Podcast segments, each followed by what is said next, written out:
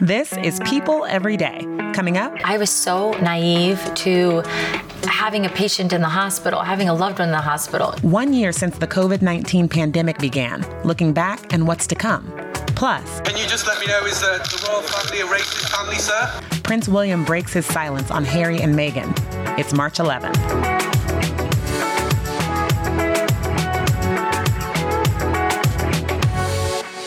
Hello, hello, hello. This is People Every Day, presented by Macy's. It's me, Janine Rubenstein, coming at you this Thursday, a day that actually marks an anniversary no one was hoping to be talking about a full year later, and that's the anniversary of you know, the world as we knew it changing forever. COVID 19 was officially declared a global pandemic a year ago, uh, which is hard to imagine. I actually have a calendar on the wall in my closet that I haven't updated since this week last year. It has all of these events prior to March 11th, and then I crossed out everything uh, after that and just wrote Rona, Rona, Rona for two weeks, um, thinking it'd only last about that long. Uh, today, I got a few seconds in with Good Morning America's Robin Roberts, who looks back on her unique experience with the pandemic. And also later, award winning infectious disease doctor and professor William Schaffner will offer up some perspective and optimism about the last year and where we are now. So stick around for that.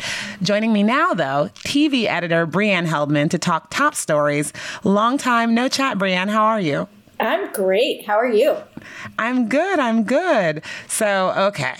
The biggest buzz out there is still the Royals. And now Big Brother Prince William has broken his silence about Harry and Meghan's tell all interview with Oprah while doing an appearance at the reopening of a school. He he just addressed it. Let's listen to what he had to say.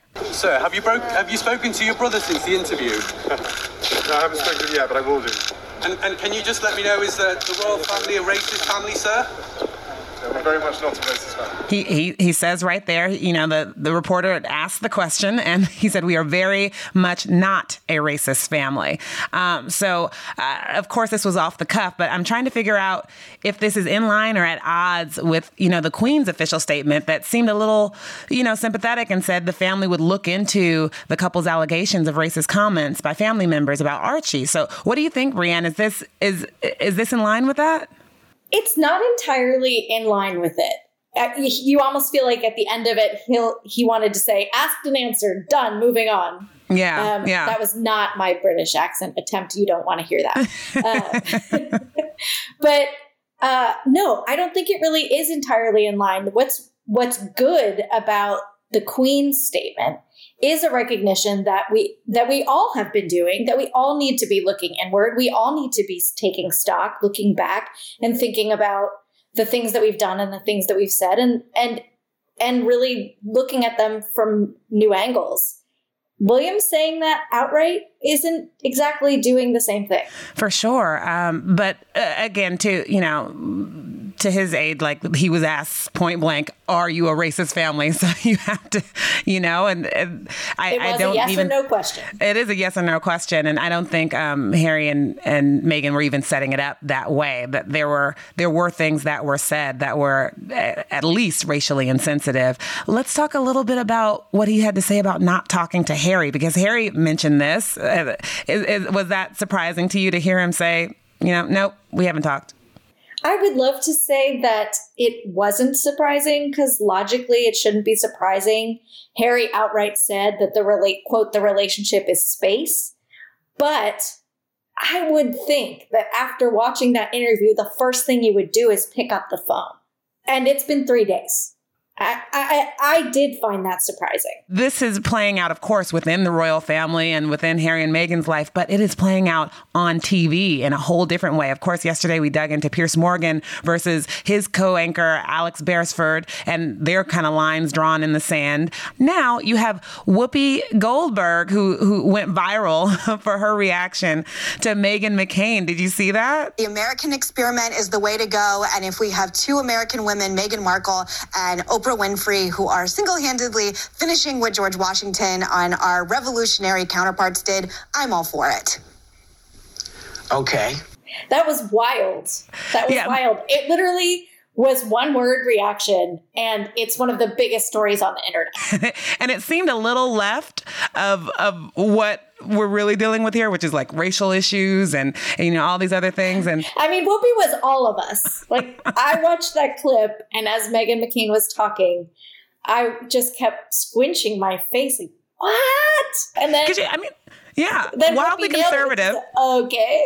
yeah, she, she's wildly conservative. So I mean, I, I do think you know there was some there there. I don't. It was a little confusing. Um, and then also Sheryl Underwood versus Sharon Osbourne. And, you know, Sharon, of course, being really close friends with Piers Morgan and that debacle. Yeah.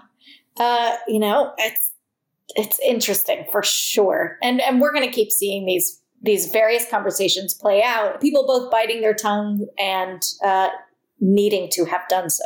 Breanne, TV editor. Okay, talk to me about what this was in terms of a TV moment. Like people, you know, those those, those moments that you have where you know millions are just glued uh, to you know a particular station watching a particular thing together. Did it feel like one of those those big watershed moments? 100%. This will go down as an iconic TV moment. 17 million Americans tuned in, not to mention all the people who watched CBS This Morning for the additional clips the next day. It is a massive moment. I was talking to my husband about this the other day and trying to think of another interview that had this much anticipation leading into it and conversation leading out of it. And the closest I could come was Caitlyn Jenner's Diane Sawyer interview, mm, yeah. which which stands out, and that was five or six years ago. But this is even bigger and it will continue to be even bigger. We will talk about this for a long time, not only because of the content of the interview itself and what it means for the royal family, but also this interview is going to be taught in journalism classes for years to come. Oprah gave yeah. a master class on how to do an interview. Yes, absolutely. I loved, she reiterated a lot of what she said and clarified a lot that was there. You can tell she got more out of them than they even anticipated. Yeah. So let's, let's talk about uh, something that isn't royals for the first time this week, almost the first time. this is um, so much fun. I love this story. Right? It's so great. But I want to get into um, Don Johnson Johnson, who was very candid in a recent interview of his own about his kids and raising his kids, specifically cutting them off. Uh, Dakota Johnson, his daughter. So he, he basically said, uh, he gave them all a, a, very kind of normal parent ultimatum stay in school and you know i'll help you out and if not you're cut off like like one did you have that with your parents at all like the money discussion post high school oh 100% this was the most relatable story because there was no not going to college in my family and if I had insisted on not going to college, uh, I would have been cut off too. But I love this. I mean, Dakota Johnson, she's 31 now. She's the second oldest of Don Johnson's five kids. And he asked her as she was nearing the end of high school if they wanted to go on college tours and check out various colleges. And she told him, No, I'm not going to college. And nah. of course, he was shocked about this. And so he said, Well, what are you going to do? And she said, Don't worry about it, Dad. Which is just, I just Figure it picture out. it, right? Dakota Johnson. I got it. I got it. Don't worry about it, Dad. Well, she and, did, right? Three weeks later. Three, Three weeks, later, later, she, was, was cast. in the social network, and you know, those Fifty Shades checks keep rolling in. Is all I'll say. Yeah, they do. We actually just saw that you know that there's going to be that ending, that that marriage ending to to Fifty Shades of this. It's just the the romance novel that keeps on giving. Uh, double entendre. Insert double entendre here. right, right. Well, I mean, she she's done well for herself. I'm sure he's proud. Um, and it also reminded me of uh, I had interviewed Sting not too long ago, another famous dad who's like, "Not, you're not getting any of my money." So, I mean, I kind of love that. I think that is forcing some elements of normalcy. It's definitely cool that these parents are like, I want you to like earn it. it reminds me of that one uh, Drake line when I die, I put my money in the grave. They're not Wait, playing. Speaking of burying things, I don't know if you saw this, but Rosamund Pike just said she buries her awards in the garden in the backyard of her house. It's amazing. It's so what? funny because she feels really weird and braggadocious about having it having these awards like, on a shelf in her home. Oh my and goodness! Then, like, guests would come and she'd be like, "Yes, well, here's my Golden Globe." Uh, so she buries it in the garden, but like not all the way. So the, the little tops of it are still peeking out. So there's the little mounds. gold. Maybe she's just planting seeds, I guess, for more awards to get. I don't understand I don't that. It's Breanne, wonderful. Thank you for that fun fact. it was so great talking to you, Breanne. Coming up, looking back at a year of COVID 19 and what Vanderbilt's Dr. William Schaffner says is the way forward. Stay tuned.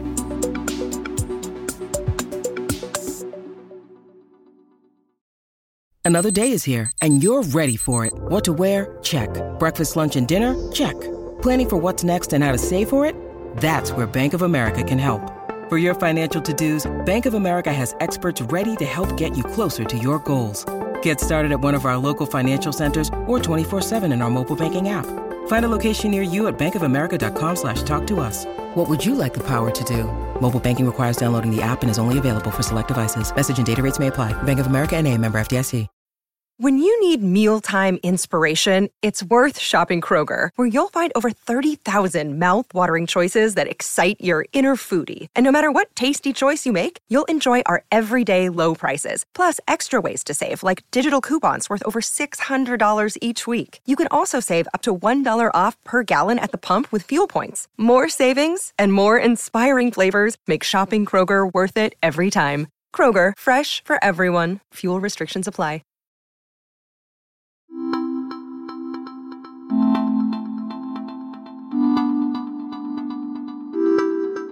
A year ago today, the world began to stop as everyone was forced to hunker down and grapple with the imminent threat of the COVID 19 virus, officially declared a global pandemic on March 11, 2020. It's a virus that has now claimed the lives of more than 500,000 people in the United States alone.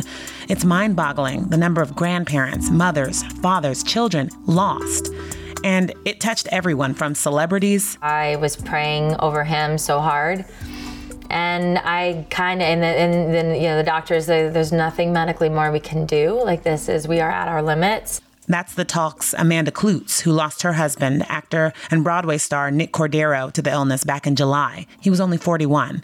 Also, thousands of everyday people, including business owners, struggling to make ends meet while customers largely stayed home. We lost about 70% of our business. No one was going out. Everybody was hitting the mark, you know, the HEB and the grocery stores, and they, nobody, absolutely nobody was really going out. That's Nick Galvin, owner and manager of Irma's Southwest Grill in Houston, reflecting back on how it impacted his world. Good Morning America's Robin Roberts, who I got to catch up with today, says it's it's still surreal looking back on it all. Take a listen. I remember Dr. Fauci saying it, it's going to get worse before it gets better. Everyone thinking, oh, you know, it's, yeah, it's going to be bad. Had no idea. You know, I, I headed home to Connecticut and there for seven months, broadcasting Good Morning America from my home. I have to say, I am just amazed at our entire staff, people who are still at home, the producers, the editors, um, being so creative and finding a way. People were looking to us even more so for some normalcy. You know, so much around them was changing and they wanted some things to stay the same. Hearing her really drove home the fact that we have all been in this together, thanks to the horrible equalizer that is COVID 19. But joining me now is award winning infectious disease doctor and professor William Schaffner from Vanderbilt, who is going to shed some light on where things are now with the vaccine and, and things opening up and what we need to know going forward. Hi, Dr. Schaffner. Thanks for joining me on the show. Janine, it's good to be with you. I'm still well and pleased to say I'm well vaccinated. Nice, nice. What would you say are the big takeaways from the new CDC guidelines that came out just recently? The new CDC guidelines are a way to start opening up and taking advantage of the fact that many people have now been vaccinated. You know, we started with the older people, those grandparents. It opens up opportunities for people to start getting together socially and to open up our economy, our culture, our entertainment venues, and we're starting to walk on that path back to a new normal music to my ears. I'm sure it's the same to so many others. Uh, let's talk a little bit about the vaccinations um, because, of course, they, they came about at rapid speed. Like never before had we been able to create a vaccination and get it approved, I guess, um, at this speed. But now, as more of the population is getting vaccinated, what is like a, a must do? Like, are, are masks still mandated or, or recommended, I guess, um, if you have been vaccinated? And, and, and, and how are you supposed to move about when you have the vaccine? So, first, let's just agree that this was a very rapid development of the vaccine, but there are still some people who are uneasy about it because of its speed. And I would remind everyone the science behind the vaccine that was developed over 15 or 20 years. We don't usually count that in, but we didn't cut any corners. These are safe and wonderfully effective vaccines. It's it's not mission accomplished let me say first. We can't put the masks aside and just go out willy nilly. We still have to go out with care. While we're vaccinating, we want to still wear the masks, do the social distancing, because over time, as we vaccinate more and more, we can then relax more and more. For sure. What can you say about the questions surrounding which one? Because you have Pfizer, you have Moderna, you have, of course, the new Johnson and Johnson that's supposed to be the one dose. Are there significant differences, and and is one better than the other? Well, the answer to your question, which one, is quick and easy. The one that's available. Get it? yeah. Roll up your sleeve. And that's not just being facetious because all three vaccines are very comparable in preventing the most serious aspect of this infection. The, the illnesses that put you into the hospital, intensive care unit, and put you at threat of dying. They're all comparable in preventing that. Got it. Got it. And I'm just wondering, just thinking back over this year as a professional in this space, uh, you know, someone who deals with infectious diseases, uh, what what was your 2020 like personally and, and in terms of the ups and downs of you know this this this life altering situation we've all been put in well, of course, for everyone involved, it's been extraordinarily intense. This is yeah. the most remarkable infectious event that has occurred on the globe since the 1917 1918 uh, epidemic, pandemic of, of influenza. It actually dwarfs HIV AIDS. We've had Ebola, we've had Zika, but nothing like this. And it continues. This virus will continue to live with us, and we're going to have to adjust to it the way we adjust to influenza. What we do specifically, for example, will we have to get a booster dose of a vaccine every year? That's down the road. Let's get ourselves vaccinated, and we'll see what happens. I guess I'm, I'm wondering about where you see us a year out. I, I brought up my son's birthday, and I remember telling him last year, don't worry, next year we're going to have a big party with all of your friends. We'll make up for it. and now we're literally a year later, his birthday is coming up, and eh, I, I, I lied. I can't have all of his friends together. So where, where do you see us a year out from now? If everything goes well, I think we can have a lot to be thankful for at a near normal Thanksgiving. And that would be fabulous. I did say if everything goes well, there are two yeah. conditions. One is that we as adults do have to come forward and being va- to be vaccinated. You know, after the surge of interest, there will be the hesitant and the reluctant. Mm-hmm. So we'll have to reach out to those people, make sure the vaccine is available, and make them comfortable and reassured that this is a good thing for them and their families and their communities. And then the other thing we have to keep an eye on are those rascally variants. The virus can mutate.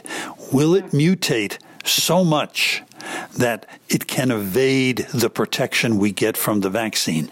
We'll have to watch that, and the science will lead us.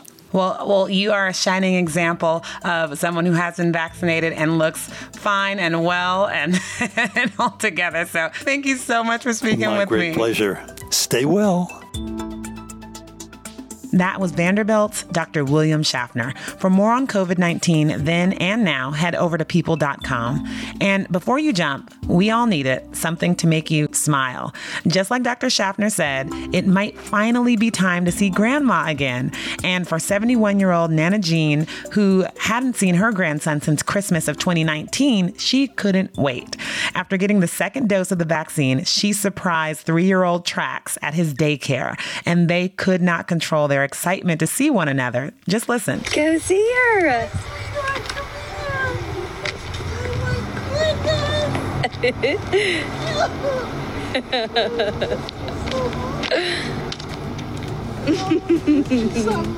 Who is that, Trax? They shared a long overdue hug, something Zoom just can't replicate. That's all for today. Stay well and talk to you tomorrow.